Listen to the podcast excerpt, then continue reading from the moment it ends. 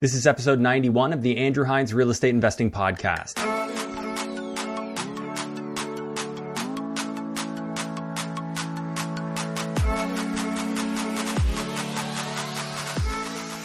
Welcome to episode 91 of the Andrew Hines Real Estate Investing Podcast. Today I have Cherry Chan on the show to talk about accounting for real estate. In this episode, we went through a bunch of questions that were submitted by my followers on Instagram, as well as questions that I had myself for Cherry, and just got the goods as to what we need to be thinking about from an accounting perspective right here and now at the end of 2020 going through this lockdown with the various different government benefits that are available. So what we should be thinking about. And then we also talked about strategies. Should we be incorporating or should we be building our portfolios in a personal name? Uh, and then also talking about the implications from a mortgage standpoint there as well. So we get into a lot of the goods here and I know you're going to want to catch this episode. So thank you so much for tuning in. Just a quick reminder that if you're new to this podcast, I highly recommend going right back to the beginning. This podcast started in February of 2019 and the episodes are still incredibly incredibly valid today. So there's been a lot of highly qualified, highly accomplished investors that have come on and shared their stories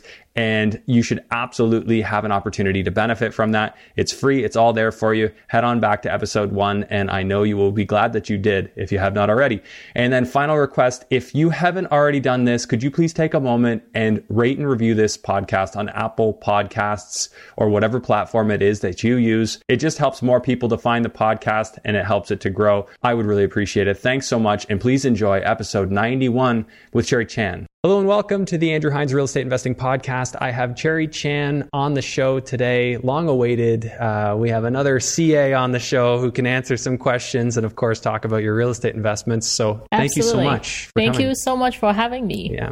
Uh, I'm glad we could finally put this together. Yep. And um, I've got so many things to ask you. okay, great. You're busy. You're busy. Like to, to start off, like um, as far as I can recall, you have a book, right? Yes, I wrote a book, So and then I'm coming up with a second one that's hoping to. I'm hoping to release it by the end of uh, this month. Okay. And what, are, what are your books on? So the first book is called Complete Taxation Guide to uh, to Real Estate Investing, and uh, so it's pretty much just for Canadian uh, real estate investor who need to learn the basic knowledge about. Uh, what you are eligible to deduct, to deduct and what you're not, and um, and common corporation structure and how it can help you lower your taxes. And typically, that's what the first book was about. And the second book was a more real estate agent focus. So I wrote it for real estate agents. Okay. Mm-hmm. And then you also have, I think you have a bookkeeping course, which I found out because I was actually planning to make one, and someone's like, "Oh, Cherry has one." yes, uh, we did do a quick and dirty, easy to understand QuickBook Online uh, course. Uh, they're very, it is very basic, but it Okay. is a good starting point for people to get uh, some handle, some hand holding to guide them through how to Mm-hmm. set up the initial QuickBook um, as well. Because that is a little challenging, right? I think Yeah. QuickBooks is kind of the industry standard, not for real estate investing, but just for everything. Yeah, absolutely. And I I like it. But Oh, for it. me, for me to tell somebody how to use it, if they didn't, because I have a little bit of an accounting background, Mhm. I, I studied it in school, so I understand the basics, and I'm not, I'm not sure every real estate investor would. So they do need a bit of hand holding, I think. Oh yeah, oh yeah, absolutely.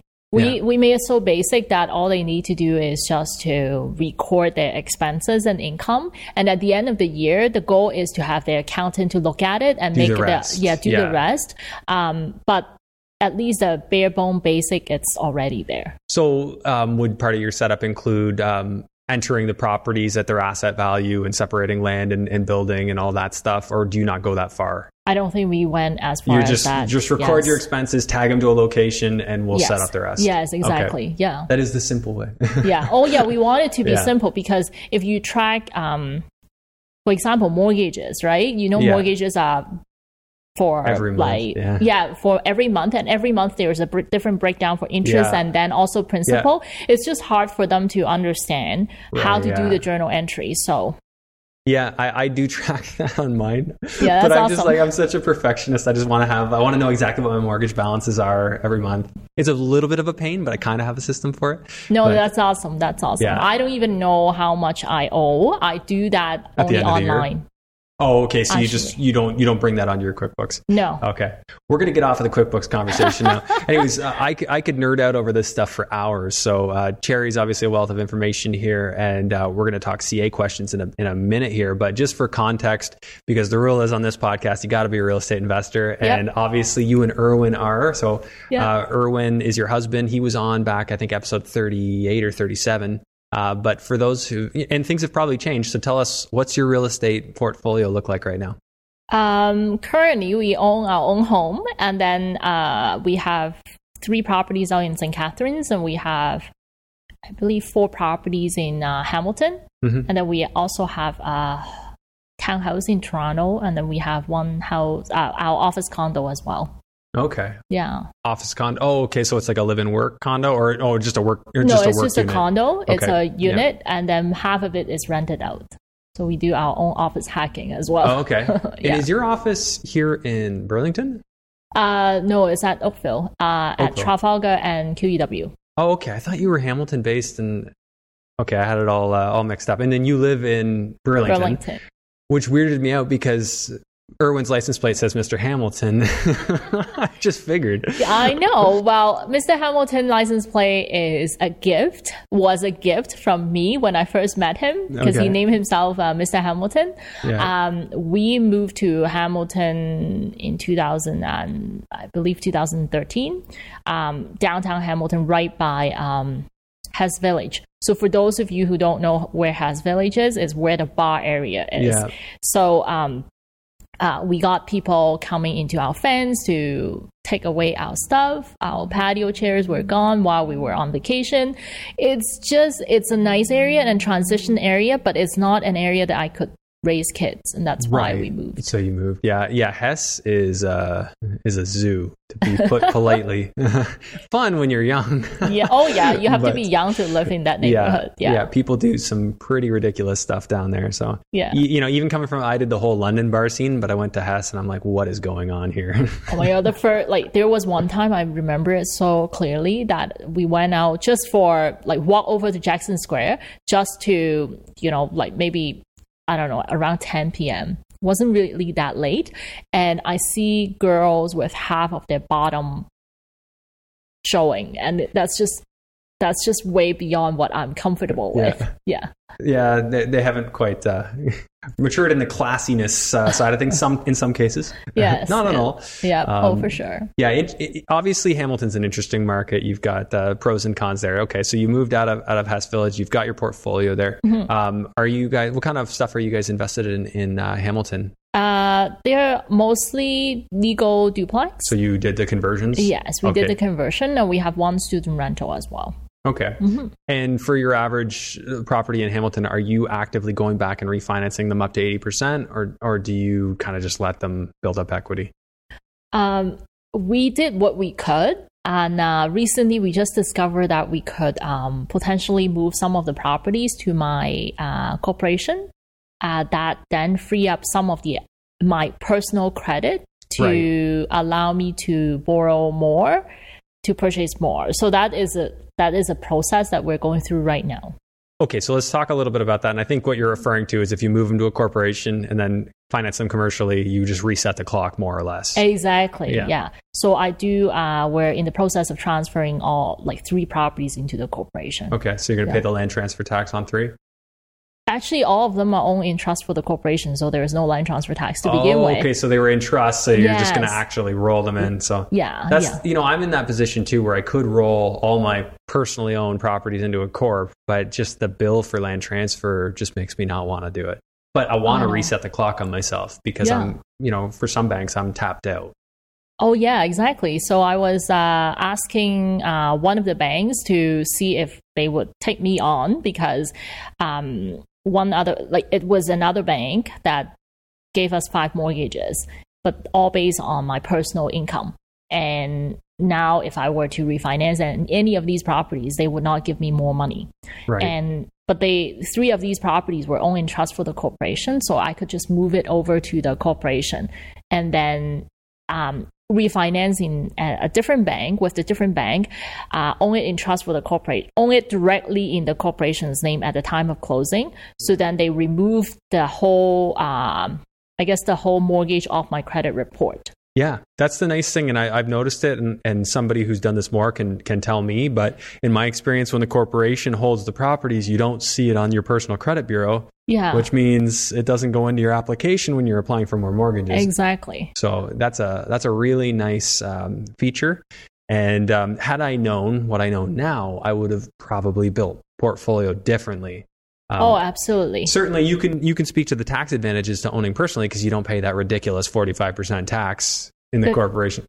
Uh, in the corporation, you pay like depending on what you do. So it, it, it's opening up a can of worms. Do you want me to we're go gonna, there? We're going to open that can of worms. But I mean, am I correct in saying like it, because it would be considered passive for just owning a property inside of a corporation, that would be considered passive income? Um, if you earn rental income specifically, yes, yeah. it is considered what commonly known as uh, passive income. Uh, the tax term is called specified investment business income, which includes uh, interest uh, income, it, yeah. it, includes rental income and dividend income as well. Right. Mm-hmm. Well, you can do tax-free dividends though from a corporation to a corporation, right? Uh depends. You it, they have to be connected corporation, meaning one corporation has to own the shares, uh, at least ten percent of the shares of right, the other corporation. Right. Yes. Yeah. Okay. So that's how I do with my companies because I have the operating company and I mm-hmm. pass the dividend up to my holding yeah, company tax-free. Yes. Okay, so good to know I'm not breaking any rules. No, there. you know a lot already. You know what kind of questions to ask. I've so. been I've been thinking about these. Um, yeah, so we're we're gonna we're gonna dive in because mm-hmm. and and these are like I like to hear what different accountants will say, right? Yeah, so absolutely. I'll talk to one because I mean some people it's always a, a working interpretation for some of the stuff. Oh yeah, because you have to interpret the way it's written and yes. and and how that might uh, might differ based on who's reading it. Um, so we do have some some questions, and I, I, think we might as well just just get into them. Sure. Um, I got some people asking questions on Instagram, which I'm going to pull out right now. See if I got any new ones here. I, uh, for the record, I have no idea what these questions are. And that's the way we roll on this show. Um, there is no being prepared because you never know what I'll ask or what the guests will ask. Um, anyway, so we've got a couple here. Okay, so can you deduct cost of training, mentorship, seminar fees? Uh, against rental income? So this is one of our, our guests or one of our my Instagram followers asked that question. Okay, great question. So training, mentor, mentorship, as well as like coaching and membership, I would I would always group them under the same category. Um, typically speaking, the Income Tax Act has this general rule, and the general rule says that if you are earning a specific type of income, you're eligible to deduct the expenses that you incur for the purpose of earning that particular income, subject to a bunch of exception. Right. Okay. So membership, coaching, and all these expenses fall under that general rule because it's not part of the exception. Um, the the key here is to make sure that you would um, you take action, and depending also also depends on the the the rental income that you're reporting. So, like for example, for someone who bought one property uh, or didn't buy any property, go on coaching and didn't do anything for years and years, and then all of a sudden you say, "Hey, I incurred that cost like two years ago, and now I'm finally buying my first investment property. You need to be able to establish that correlation. Mm-hmm. And that the correlation is the strongest when you take action immediately after you incur okay. the expense. So that's number one. Number two is that you like if you're reporting rental income that's very small and you're deducting a large expense, some of these coaching expenses or membership are twenty thousand, thirty thousand dollars. Mm-hmm. You're incurring the expenses. Yes, you have a reason to deduct it, but you're also chances are you're likely going to trigger an audit. And then when you trigger an audit, it's not black and white because remember it's general rule so you have to establish your case to yeah. um, for your deduction and and the auditor would have their own standpoint and saying, hey, like you did not incur $20,000 just so that you can buy a rental mm-hmm. property. It's up for argument. So all these factors would come to play. And typically I help my client to position themselves to, to take the deduction, maybe not immediately, maybe over a number of years as well, depending on the amount and depending on how much rental income they're reporting. Right. But on the other side, if they're doing flipping and uh, the course is about teaching them how to flip yeah. then that's a different story, right? Like immediately you're it's taking more action. active business. Exactly. Makes more sense to have active yeah. training for an active business, yes. maybe. Okay. Yes. Yeah, because rental income is looked at a little bit differently, I guess. yeah, guess. exactly. Um, okay, yeah, that, that that actually makes a lot of sense. I like how you uh, how you explain that. So, um, oh, good. That means I passed the first test. Pass the first test. Don't worry, there's many more. Um, okay, so how to properly account for properties with JV partners, and uh, I'm sure we could build more than just the accounting side of this into it because there's your legal structure as well. Oh yeah, um, joint venture is probably the toughest accounting part that we would have to deal with. Um, when we talk about joint venture, I think it's a very like it's an umbrella statement. There are different form of joint venture partnership, different in different form of um, or different strategies mm-hmm. in real estate. Some people do flips with joint venture partners. Some people just do long term buy and hold.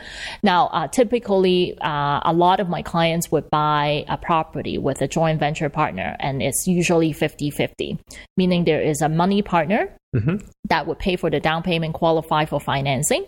And there is a sweat equity uh, partner who does everything else, but would also get 50% ownership of the property.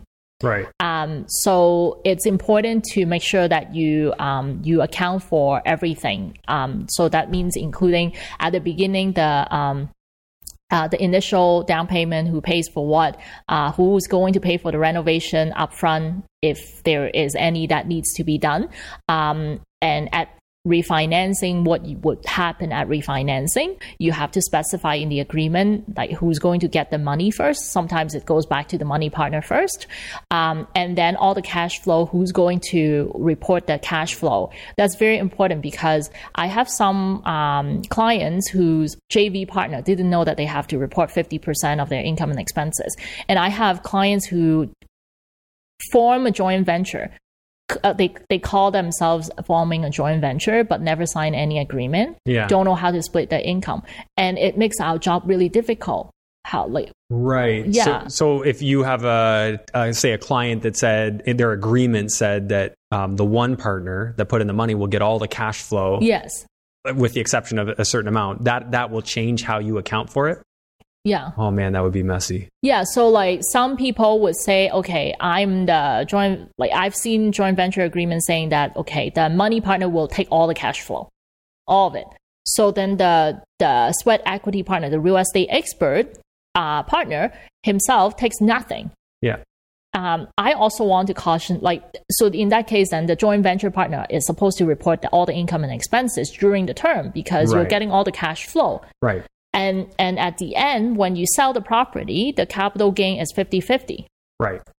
So then that's how I would account for it. But that has to be specified as well in the agreement. Yeah. So, in other words, you would likely be doing up the return for that property and would communicate with the accountant that's handling the other person, or if you're doing both, you could yeah, help prepare exactly. both um, to make sure that they both basically account for all the income and all the gains exactly. in total, so that there's no surprises down the road. And then also there, there's also a part that I found it's very important is um, uh, is that just don't undersell yourself. A lot of my clients would start off by forming a joint venture partner left and right. Mm-hmm. And they buy lots of properties, but there is no money for them to live off. Yeah.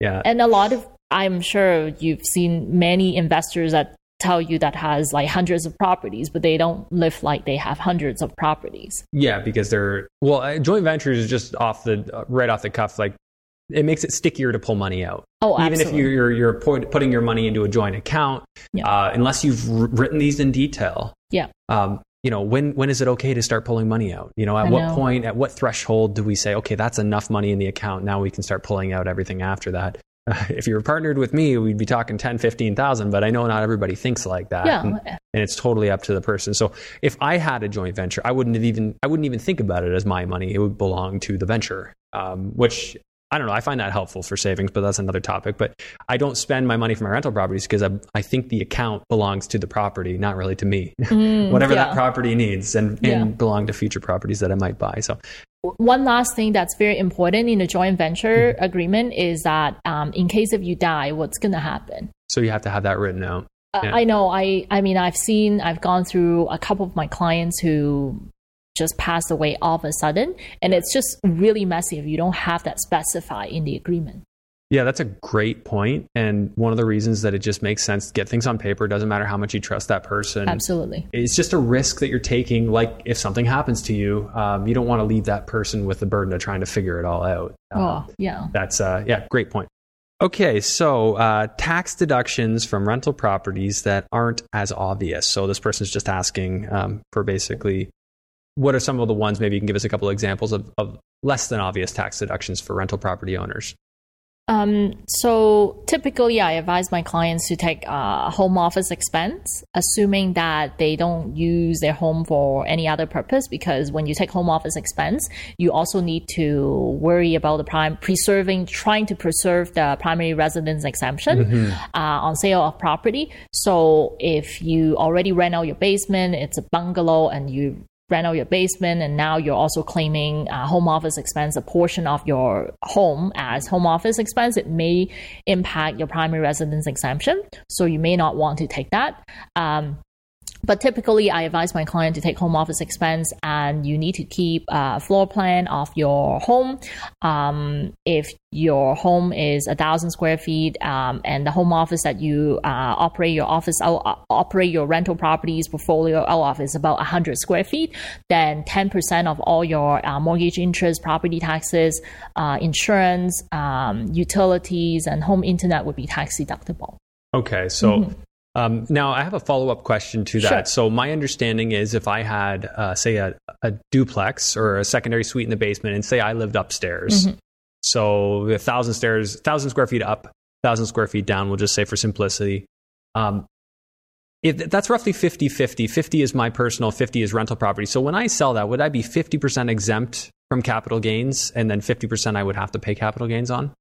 So if 50-50 chances are yes, but then if it is depending on how much you claim it as well, right? What you show, um, it's barely it's almost impossible to be 50-50 because you also you know like there's utility room utility room so yeah. in the basement and it's so it might almost, be 60-40 up it's down. more like 60-40 if okay. it is 60-40 i would try to push it to not report the 40% capital gain but there are certain rules that you have to comply with to qualify that um, to preserve the primary residence exemption, it you have to primarily use your property for the purpose of residence. For being your home. Yeah. yeah. So if you rent out 40%, is 40% a significant portion that would uh, push you over the bridge? There is no written rule saying that 40% is too significant or right. 50% is too significant.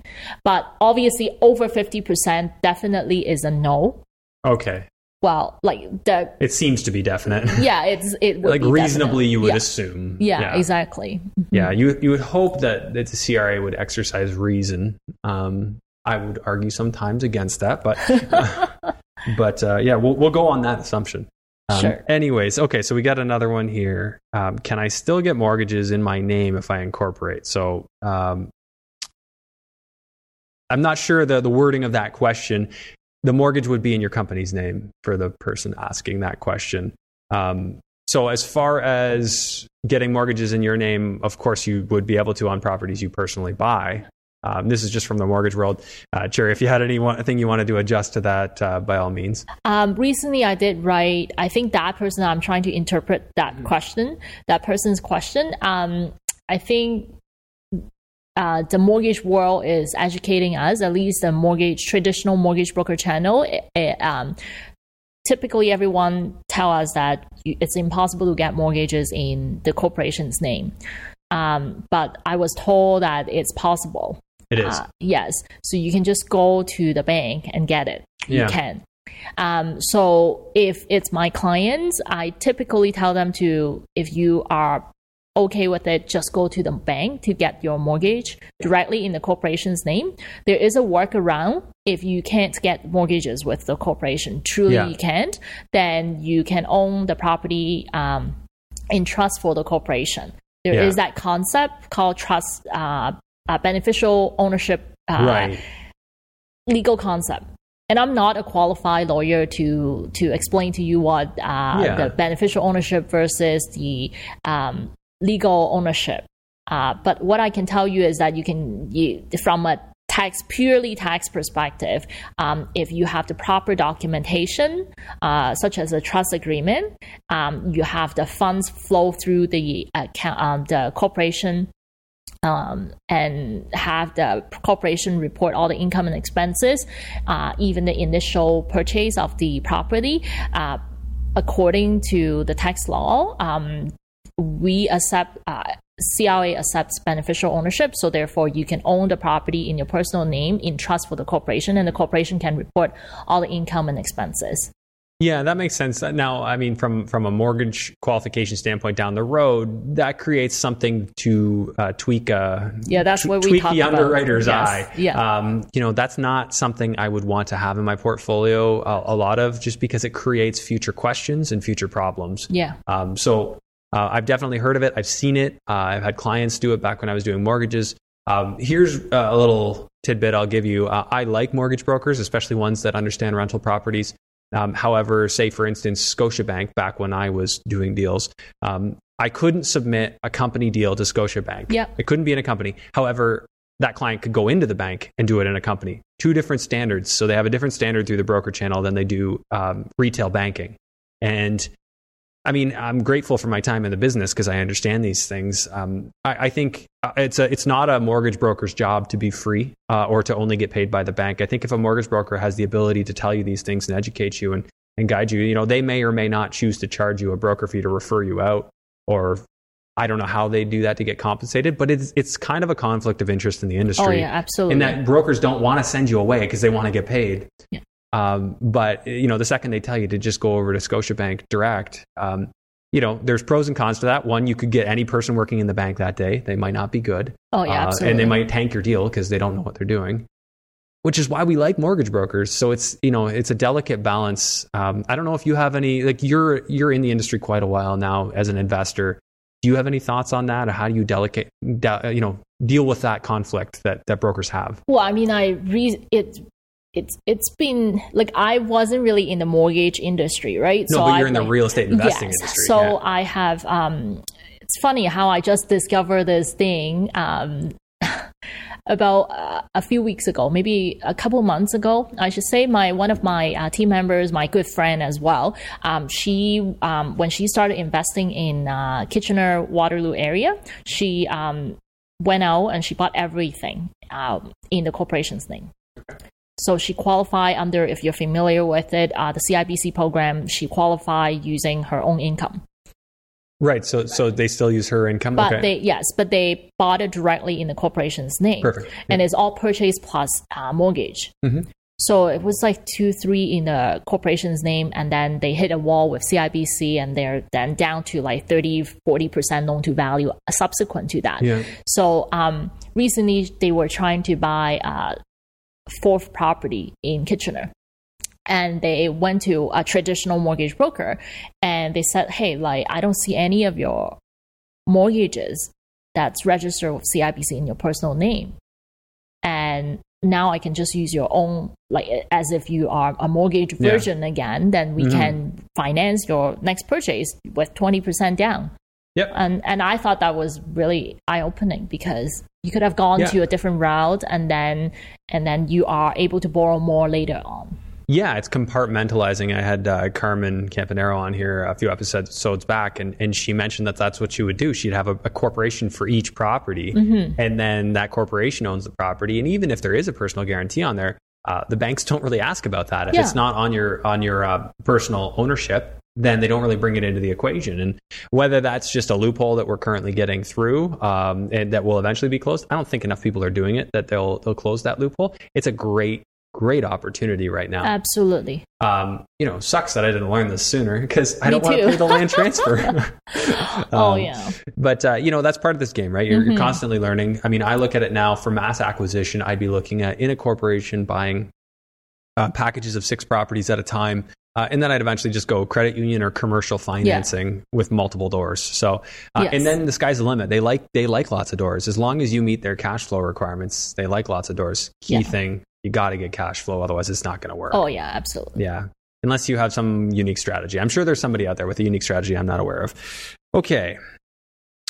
So, Andrew, can you please ask Cherry? Okay, can you create a property management company to take care of your own property investments, uh, mostly for tax deduction purposes?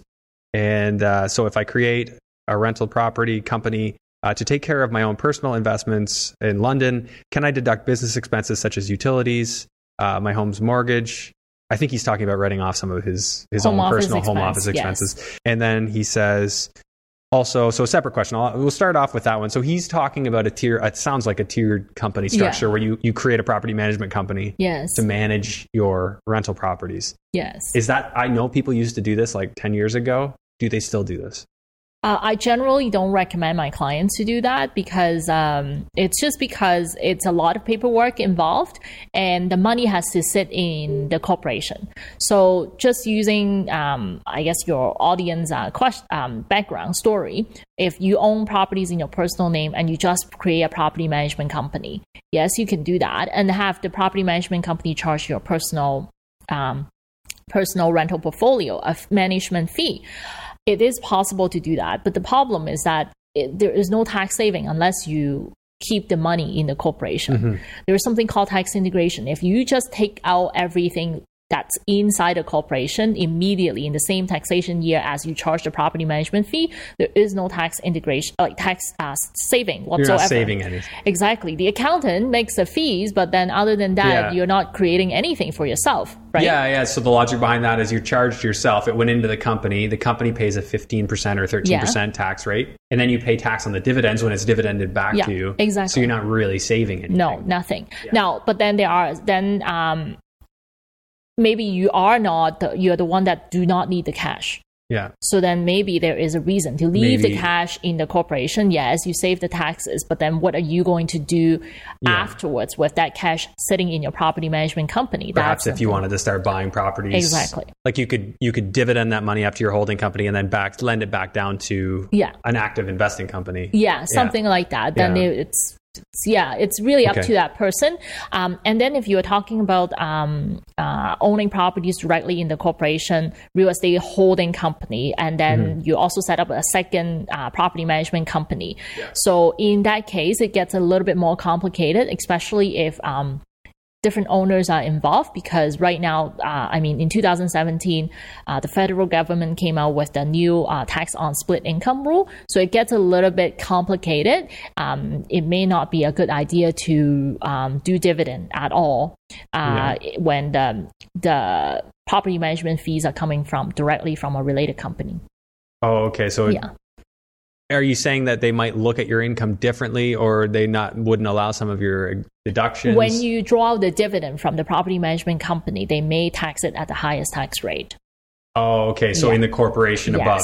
Yeah. Okay, so here's here's what I think he was getting at, and I've talked about this before, and I'll just ask you because it's it's it's it, it's, it's to my mind the reason people would do that structure mm-hmm. would be they want to get down to the active income tax rate on the property management company at whatever 13% versus the 45 highest and i'm ballparking these percentages so passive income rental um, 45 no one wants to pay that It's 50, 50. 50%. Yes, okay, that's 50. ridiculous. yeah Um, so no one wants to pay that. So so you'd rather be active. Does Mm-hmm. it work for that?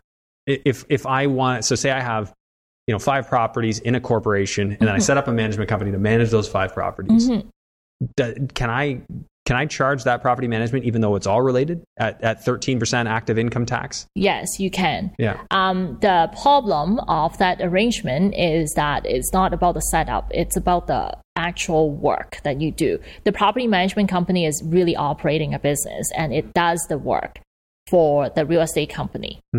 And if you do do that, a proper business means that a proper a proper property management company means that you will have to issue the invoice, have the money coming in, and you have the proper documentation to prove that you are an independent business. It's not just set up for the purpose of tax filing. The money has to change hands. There has to be management agreement signed, and uh, and um, um, property management fees being charged has to be reasonable. So all these things has to be done. It sounds easy, but when it comes down to hey, charging every single month, having money changing hands every single month, not everyone can do it. A lot of work. Yes, exactly. Yeah, it's and a then, lot of admin. yeah, so then to some people it's not worth it. So you can do that reasonable fee. I mean, reasonable for property management is getting up there. Some people charge twelve percent. Yeah. Um, so it it does it could be a, a substantial amount. yes. But do you need? Would you need to also have uh, independent clients for property management as well if you wanted to protect yourself? You- you- well, ideally, yeah. In the perfect world, you want Because then to you have. can kind of legitimize Exactly. your, your business. Yes, it and your is your claim to be able to go as Mhm. active income. I think I've uh, done a couple of clients whose uh, property management company actually lose money. Mhm. So it kind of defeat the purpose of setting up the property management corporation. To be honest, Yeah. uh, I have to guide those clients up to like, hey, like you can't Yeah. deduct as much in here. Um, if you think about it, people don't understand that. For example, the home office expense that we mentioned earlier, you can Yeah. still deduct it against your rental portfolio. It's a direct deduction there. Why don't you just deduct it over at your rental portfolio and you? yeah, deduct the home office expense. exactly. Yeah, the other thing. So I have um, I have one property in a corporation. I should have done more, but uh, um, what I've done to kind of avoid paying tax is yeah, I'd max the capital cost allowance Yes, deduction. exactly. Yeah, I Um, do that. And I don't I don't um, claim an office expense against that company, but that's because I take it in another company. So I don't want to get myself in trouble by double dipping. Yeah. Um, you know, just are, are there any you know thoughts on that matter of things you know people should avoid? I mean, obviously double dipping is one of them. Is there you know other things that come come into your mind? Um, uh, yeah, like for example, we all like to pay cash for the contractor work and not get a receipt. Yeah, That's don't that. probably not a good idea. Um, and then there are people that do pay cash and then still create a receipt on behalf of the other, the vendor, the contractor. Also, not a good idea. I, I I have done that in the past, but I got the contractor to sign it. Okay, so then that yeah, would work. but yeah. I'm like, you don't have a receipt on you? Here we go. You're going to sign Yeah, that. yeah, yeah, yeah. yeah. Very, very important, right? Exactly. Yeah. Um, okay, so I have some ones that I specifically put in here. Um, we're going to get into it. Uh, the first one is a doozy, and uh, the other ones get uh, get a little easier. So, first one is HST. At what point do we look at substantial renovations where we would have to charge HST on, say, an additional unit that you're creating, or when you're renovating an existing property uh, and refinishing it? So um, HST is a complicated thing. Um, I think for the most part, people don't reach that ninety percent. And Okay. when we talk talk about, um, let's just backtrack a little bit. Um, when you uh, when you purchase a resale home, so someone used that home before, you don't need to pay HST.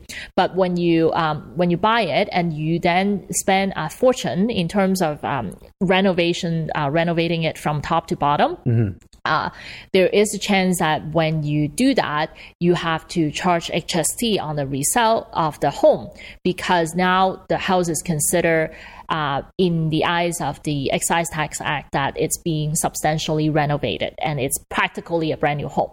Now, what's considered substantially renovated and it is called um, 90%. So typically 90% of the, uh, the house is renovated either counted by floor space, wall space, or both of them. Yeah. Um, then you have to count that 90%. Is it 90% or not 90%? And then document from there. Right, yeah. And then there comes the gray area. Where do we define 90%? Yeah. Exactly. Yeah. Um, This so is why HST is a very specific topic. So if the more documentation you have, the more pictures that you have, the more flooring or drawing or plans that you have, the better it is. Mm. Um, it is quite difficult for CRA to go after that substantial renovation right now. It's hard to know For them which. to prove it. Yeah. Yeah. Um, CRA's focus is on HST um, on new build. Yeah. That is what they are going after at this Right, moment. for the. I mean, for the last probably six, seven years now. Okay, so they're really for people who are doing self builds and not not assessing HST or not. or for people who think that they can claim HST rebate Yeah. and claim it and then decided not to charge HST later on. So those would be Oh, okay. Those are the, the main targets now. Good to know, right? Because it's all about who. Um, they're kind of a predator, so wh- who they're going after. Sorry if you work for them. I just, the, the HST part is Okay, next question. What do you think about a golf membership? Could my corporation pay for my golf membership? uh, these are tough questions. Yes, your corporation you can use corporate corporation fund to pay for the corporate owned membership. Right. Uh, but then the thing is, you cannot deduct any of the fees. You can deduct the meals that you take your clients out and entertain them, Mhm. only the meals portion of it. But if you pay for your clients' green fees, they are not deductible. Okay, so so say I don't know, like say three thousand dollars is a fee. I think that's probably low, but for a, for one season, Yeah. uh, so so that's a membership for one season. Um, you're saying it could be paid with corporate funds, although it wouldn't appear on an expense line. It would be after uh, after tax dollars in the corporation. Yeah, so there are two things that we're talking Yeah. about. Like the first thing is the financial statements. Mm-hmm. The financial statements are done for the purpose of the user, which would be Yeah, so those wouldn't be in the tax version. Yeah. yeah. so then that would be like looking Normal. at Yeah. normal, just a regular deduction. But when we prep your tax return, we would add it back to your um to uh your schedule one in your Yeah. T uh ta- T2 corporation tax return and so it becomes part of your taxable income so you can't deduct it Okay, so so it's subject to thirteen percent or whatever the the the uh, income tax rate is for you my can't corporation. deduct it yes Yeah, so I'm going to pay tax on that amount Yeah, of the income. So it's not exactly. deductible. Okay, but that's still better than you know dividending it out to myself and then paying it personally. it's important to have the ownership clear though. So make sure that it's your corporation owning the membership. So my corporation's name should be on it. yes, yes. Does that mean that more? Oh, I have to ask the golf course if more than one person from my Which corporation. one? Could, oh no. So typically no. I no, looked, they'll put I my corporate and and the okay. Yeah. All right, so that's good to know. Um, I'm kind of doing some planning for next year right now. Uh, okay, so tax um, tax benefits, or what do we need to know about this whole lockdown situation and, and what the government is offering? I know we're late into it, but uh, are there things that real estate investors can benefit from, special credits, or maybe it's more just business owners? Um. So there are two things that uh, people are real estate investors or real, even real estate agents they are they are benefiting from or they could possibly be benefiting from uh, the first thing is the CEBA loan so it's uh, I think it's called Canadian Emergency Business Account, and uh, it's a forty thousand dollar loan that um, if you own properties in a corporation, you would probably be able to qualify because it does require um, a business number, a business bank account right now, as of right now, and then you also uh, need to have uh, a forty thousand dollar non-deferrable expenses. So non-deferrable expenses include mortgages, property tax, and insurance. So Oh, uh, non-deferrable. non-deferrable because they you can't delay those. Yeah. Um, or you could have twenty thousand dollar payroll in 2019. Then Gotcha. that would qualify you to claim to borrow to Yeah. uh, not claim but borrow this forty thousand dollars interest free loan from the government. And ten thousand dollars is um, waived if you repay this loan by December 2022. Okay. Now, I haven't taken this in my corporation. I I feel like I could. Yes, Um, you should. I just haven't because I don't know. I was just frustrated with this whole lockdown thing. I didn't want to participate. That's more or less where my head was at. Stupid, I know. many many people took advantage of it and they just got approved. Um, the use of funds is very important. It's supposed to be uh, paying for the non-deferrable expenses, so Yeah. it's not supposed to be paying, you know, dividend to the shareholder. Right. Well, I mean, my company would just be paying for. It, it would literally just be liquidity. It's it's a it's a construction company. So Yeah, yeah. So then there you go. so that's okay. Yeah, I mean, I still pay myself dividends, but I like liquidity. yeah, yeah, yeah. Oh, absolutely. Um, okay. So so if it's tax free, or sorry, interest free, I don't think I heard that part before. So maybe is I, interest free, so maybe I should apply for that. and then ten thousand dollars is waived if you So free ten thousand dollars. pretty much. Is that ten thousand dollars considered income then? I would think so, When but they haven't really. Talked about it. They haven't. Yeah. I mean, but normally you would if, Mm-hmm. Would if something's think like no longer due, then it becomes earned. Exactly. Yeah. Okay. Oh, accounting. So much fun. Um, okay. So that's a good one to know. Real estate investors could take advantage of that. Anything else? Um, I mean, we're kind of late to talk about CERB. CERB ended. Okay. Uh, I think it was now. It's now changed uh, to the EI, which has special type of um, Mhm. Format that I haven't really followed so far. Um, and then for commercial landlords out there, there are some. There are rumors that I just saw that um, small business would be able to take advantage of and apply directly to the government to get the benefit or get the uh, help they need rather than to apply through their landlord. So before um, small businesses would uh, have to have a drop in revenue for 70% and Yeah. more Yeah. or more before they would qualify under this commercial uh, commercial rent relief program Gotcha. but uh, that was for the last few months. Now the rumor is that because they're, they're, that program was so strict that nobody can qualify and very few people Right. apply, so they're coming out with a new program. Yeah. hmm It's really unfortunate to see, um, you know, not not that I'm trying to intentionally be critical, but just how many small businesses are not coming back because of all this. Yes. Super, super sad. Yeah, I'm sure you're very- seeing it in your client base. A lot of them are just saying, no, that's that's it. I am fortunate in a way. A lot Well, of my lot real clients, estate because real investors. estate investors, Yeah, okay, um, yeah. So you don't have to see it as firsthand or secondhand, I guess. we do belong Yeah. to this entrepreneur organization and uh, and a lot of their you see a lot of people are having a tough time to Mm-hmm. come back and generate any revenue so Uh, yeah, it's quite the dilemma. I'm really hoping that we see a change in the way this is being handled. And, you know, at some point we've got to let the market resume. Otherwise, we're digging ourselves a deep hole. Um, i know it's like scary. it, it's just so sad that the the media has been only focusing on the number of cases uh, confirmed every day. And two weeks ago, when I was talking to my team, I'm like, why are we not talking about the number of cases? Um, that do not need to be hospitalized and Yeah. fully recovered. How many cases are actually hospitalized, and how many of them are in the ICU? Yeah. And how many of them actually got better and got released, but then they don't talk about Yeah. Well, that's context, right? And what, what are the what's the damage being done yeah. by our approach? How many lives? How many people will commit suicide because their business went under? You know, and, and those are tough topics. And, Yes. and I and I don't mean to diminish because I know this is sensitive, and my heart goes out to everybody affected by Yeah. this because we all are. And of course, some people have had family members become ill, and I I feel so deeply for you, and I'm not diminishing any of that. Um, I just I think we all, I like to say this, like we all want what's best for humanity and might just disagree on how to get there. Um, it's not that we want to be insensitive or anything like that. It's just we have to be balanced in how we look at this. Well, I do have one client who committed suicide just because of COVID. I think really. it's so this is a directly, f- so you've direct- seen this. yeah, directly caused by COVID. And Well, it's Like- depression too, right? yeah, oh people- yeah, like, yeah, but the trigger was the COVID lockdown. yeah. Yeah. So before, I'm sure there was Well, it exasperates the problem, yeah. right? Yeah. Like think about alcohol abuse, and there's so many things. Like this is a you know it's a it's a can of worms to dig into. Yes. But this is what it is to be an adult, to be in to be in a, a democratic society where we have to be balanced about our decisions and can't be one sided and emotional. Um, which is easier said than done. Yeah. easier Oh, said than done. absolutely. Absolutely. Yeah. Like I just wanted a little bit more context in the media rather than just focusing Context. on the number of new cases found. Right.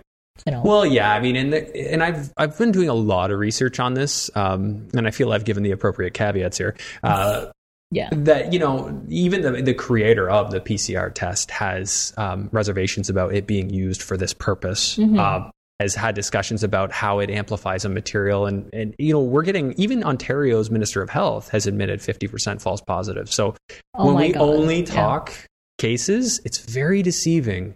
Um, it's it doesn't doesn't necessarily mean somebody's infected. Um, it, it could just mean the case triggered, and you know, again, rabbit hole. But I think that um, you know, we as investors, and I think a lot of um, you know, a lot of us think business minded, um, and we think, you know, what what's happening here and what is going to happen to all those that we care about in their businesses. So, again, I really hope that you know we can all voice our our opinions and re- respectfully, and, and hopefully, if if you feel strongly about this, contact your MP, contact uh, your local governments, and uh, tell them, hey, this doesn't work.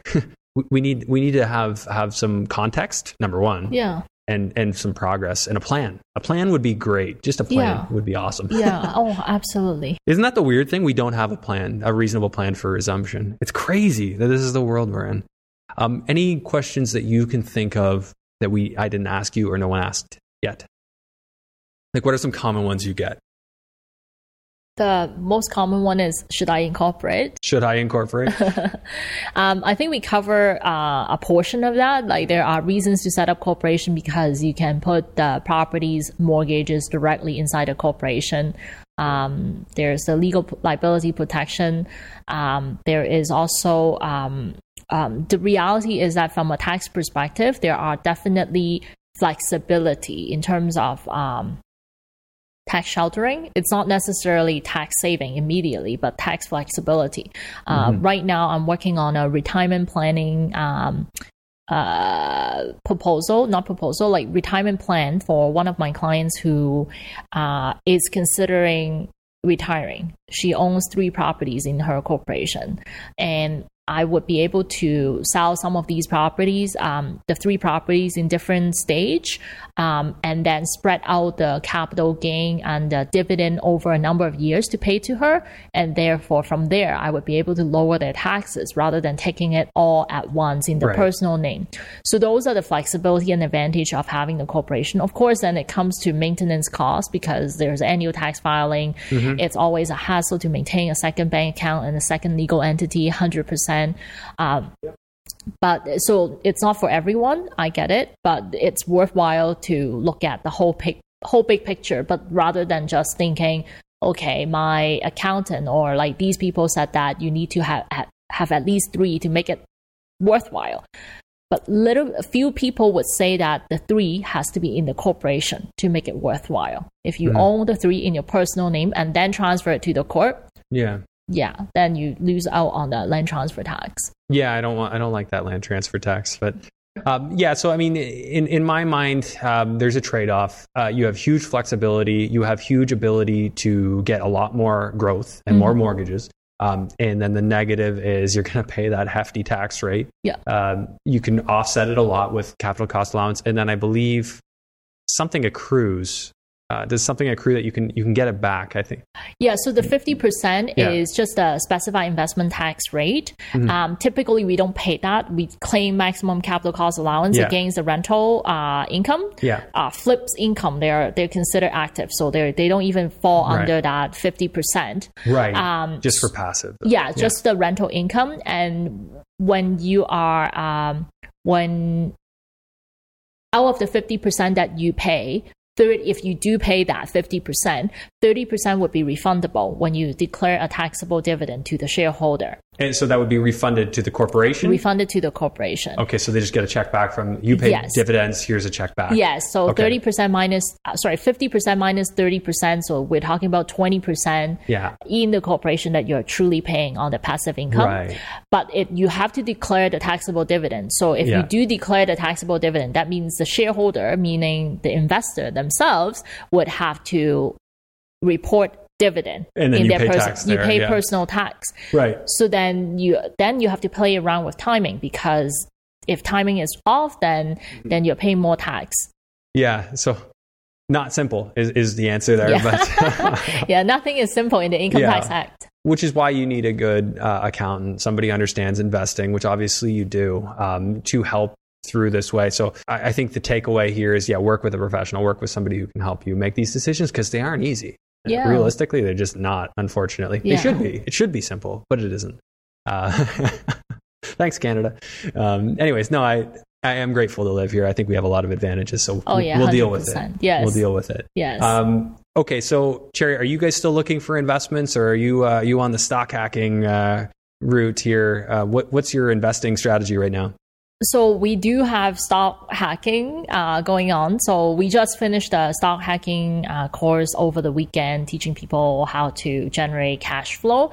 Um, I, I mean, I'm really blessed to find this stock hacking strategy on top of uh, real estate investing. So I would not be where I am without real estate 100% because there are many business decisions that I take in the back of our mind, we thought that we're going crazy. Like, why would we take this? Yeah. Like, including doing the conference last year. Um, Yeah, uh, hosting Grant Cardone to over 1,600 people. Uh, it's not an easy task, but when we did it, when we make the decision to go ahead, our thought was that okay, worst case scenario, we, we sell a house. It's not the end of the world. Mm-hmm. We don't have to start all over again. It's just one house that we have to sell. like if things didn't go great, or yeah, if you didn't we didn't do- make the money back. Exactly. Yeah. We just need to do that. And and so I'm forever grateful for my real estate portfolio. Um, but then at the same time, I've also seen my mom's house um, that I often talk about. My mom's house is in Toronto. She doesn't live in Canada anymore. She has this rental property in Toronto that I help her manage. And this property um, had a flood two years ago. So we were renovating top to bottom, and then there was a pipe bur- bur- burst, and um, there was a flood, and the pipe burst happened on the second floor.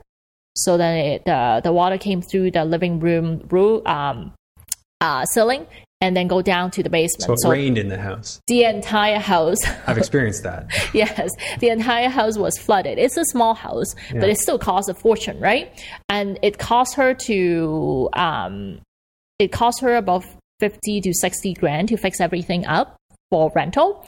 Um, this house was fully paid off. When she bought it was 320000 of course today it's like over a million dollar. Yeah. Um, she's only getting $2000 rent every single month.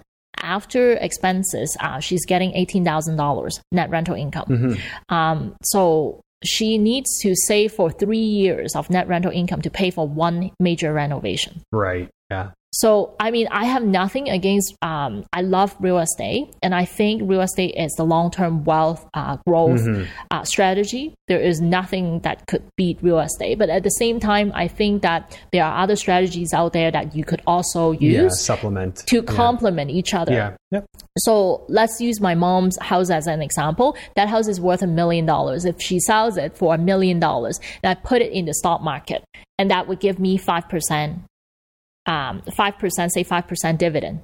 Yeah. So 5% on the a million dollars is fifty thousand dollars. Doing better than she is on her real estate right now. Exactly. So well, part of that is that she wasn't leveraged, right? She'd already paid off the mortgage. Exactly. If she was leveraged, her return on equity is better. Yeah. yeah. So that fifty thousand dollars, and she's in her retiring retirement age, right? Yeah. That fifty thousand dollars, if she has no other income, she yeah.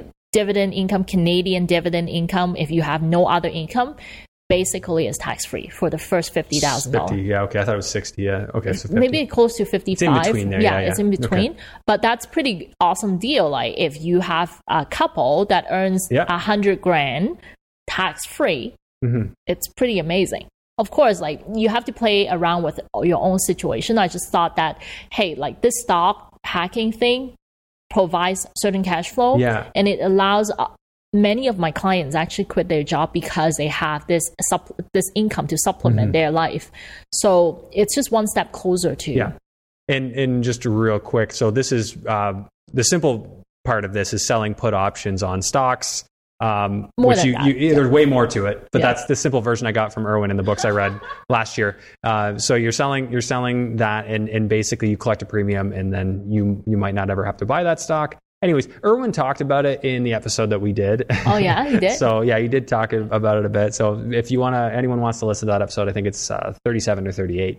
Uh, and that was right before the stock hacker or uh, the wealth hacker um, conference. Yes, conference, yes. which would you know that was one of the topics. So you guys have gone way advanced into this, and I, I was picking Erwin's brain about it when we got together last. Yeah. Um, lots more I need to learn about it. Um, and it, that's probably its own episode if we want to if we want to dig into that a bit more, but because uh, it's complicated. But oh no, it's not for everyone as well. Like, but it's just another strategy out another there. strategy, yeah. Another tool that you can add, add, add, to your toolbox. Absolutely. Yeah. Uh, so, Cherry, how do people get in touch with you if they would like to connect? Maybe have you help them out with accounting. Um, where should we send them? Um, you can visit my website, um, let me just try to speak this clearly because people you always get it wrong. It's realestatetaxtips.ca. Okay. Uh, I do a weekly blog post on uh, real estate tax tips. Uh, sometimes I update. Uh, I do some update on court cases that I've been reading up on. Uh, sometimes I talk about the ta- top ten tax deductions a real estate investor should mm-hmm. take. Uh, there are a lot of blog posts, a lot of resources out there. Um, I've done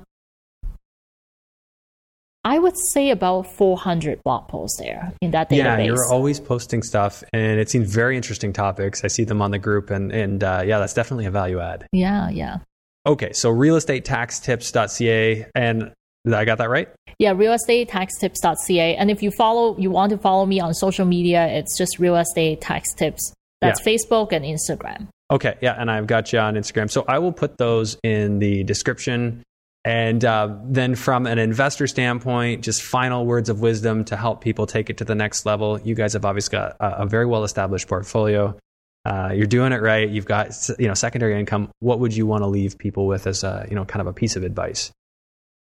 We learned uh, recently from the entrepreneur organization that we are part of that um, we need to have a big hairy, audacious goal in our business.